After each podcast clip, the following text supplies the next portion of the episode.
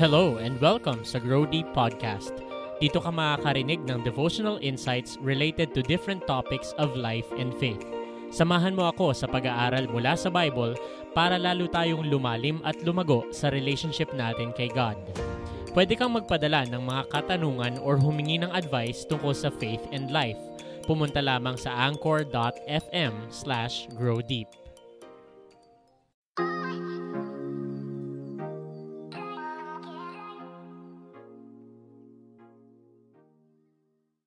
Kung naka-experience ka na ng defeat sa life, siguro naka-experience ka na rin ng victories. And it's really good to meditate upon the truths of the Lord. Hindi lang sa kapag katalo tayo at doon tayo lumalapit sa Kanya. Pag nakaka-experience tayo ng victory, maganda rin na inaalala natin ang Panginoon at tinitingnan natin kung paano bang yung victory natin ay nagbibigay ng papuri sa Kanya. O kaya naman, yung reaction and attitude natin, even in victory, must always also please the Lord. Sabi sa 1 Chronicles 16.11, Look to the Lord and His strength. Seek His face always. Sa verse na ito, si David ay nagse-celebrate together with his kingdom kasi kakapanalo lang nila against the enemies. And we can learn so many things from the attitude of David and the meaning of this verse whenever we experience victories in life. It's good to know that we can learn something about God not only when we experience hardships and difficulties or defeat in life. Pwede rin nating makilalang lubos ang Panginoon sa mga panahon na tayo ay nakaka-experience ng saya o kaya naman ng tagumpay. And unang-unang kailangan nating maalala na para sa isang taong naniniwala sa Diyos, ang tunay na kalakasan or strength ay hindi nanggagaling sa sarili, ito ay nanggagaling sa Panginoon. Sabi sa Psalm 73:26, My flesh and my heart may fail, but God is the strength of my heart and my portion forever. Alam natin na yung sarili nating kakayahan at lakas ay may hangganan, pero kung tayo ay magre-rely sa Panginoon para sa victory, we will always find strength in Him. When we experience victory in life, there must be a careful examination of the heart pa rin. Hindi tayo magwawala na lang sa saya at magkakaroon ng sobrang laking self-confidence when we experience victory. Sabi sa Psalm 34 verse 2 and 4, I will boast in the Lord. The humble will hear and be glad. So, when we experience victories in life, let's not forget that because of God's help, victory was possible. It's okay to thank the Lord for the abilities that He has given you, but please don't lose confidence in God and have complete confidence only in yourself. That's a dangerous stance sa buhay, ano?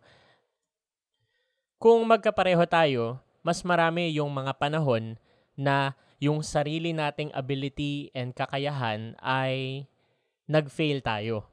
Because of our reliance upon ourselves, we were led by our personal decisions to failure and we disappoint ourselves. Kaya naman, it's good to be reminded that strength that leads to victory is strength from the Lord. Kahit na tayo ay nasa tagumpay na, hindi pa rin natin makakalimutan na yung lakas natin ay nanggagaling sa Panginoon at hindi sa sarili natin. Gusto ko ring i-emphasize na sabi sa 1 Chronicles 16.11, Seek His face always. And this is something that gives good insight to us. Marami sa mga tao ngayon, ang hanap nila kay Lord ay ang kanyang hands. They always want God to do something for Him. And tayo rin, ano, minsan, no, when we pray, Lord, sana ganito, Lord, gawin mo ganito, sana, sana Lord, ganyan. We always seek yung hands ni God. But in this verse, in 1 Chronicles 16.11, ang sabi, seek His face always. There's something different kapag ang sinisik natin ay yung face ni God. Bakit? Kasi the face is the window to a person's character. Kapag ka gusto nating makilalang lubos yung isang tao, ang tinitignan natin ay hindi yung kamay niya. Ang hinahanap natin ay yung mukha niya. Nalalaman natin kung ano ang ayaw niya at kung ano ang pleasing sa kanya. Nalalaman natin kailan siya tuwang-tuwa at kailan siya nasistress, kailan siya nalulungkot at kailan siya nasasaktan. Kapag yung mukha ng Panginoon ang hinahanap natin sa palagian, ano? sabi dito, always, we are put in a position where we can be intimate with God. Kapag ang mukha ng Panginoon ang hanapin mo, ang ibig sabihin nito, mas malalim pa na nagiging kilala mo siya mas nagiging intimate ka or close ka sa Diyos dahil ang hinahanap mo ay hindi ang kanyang mga kamay, ang hinahanap mo ay ang kanyang mukha. Even in victory, we must always seek the character of God. Ang goal sa victory sa buhay ay hindi yumabang tayo. Ang goal according to 1 Chronicles 16:11 sa tagumpay na matatamasa or mararanasan natin kilalanin pa rin natin ang Panginoon. Gawin nating opportunity yung victory para maging intimate kay God. Remember, when you are weak, then you are strong because God is on your side. Look to God for His strength. Huwag kang umasa sa sarili mo lang.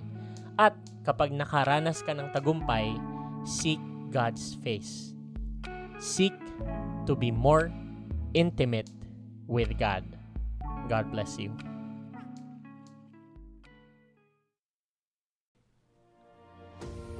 Diyan nagtatapos ang ating podcast episode for the day. Tandaan mo na pwede kang magpadala ng mga katanungan or humingi ng advice tungkol sa faith and life. Pumunta lamang sa anchor.fm slash growdeep at mag-send ng voice message. Kung naging pagpapala ang episode na ito sa iyo, I-share mo ito sa iyong mga kaibigan nang sa ganon sila ay lumago at lumalim din sa kanilang pananampalataya.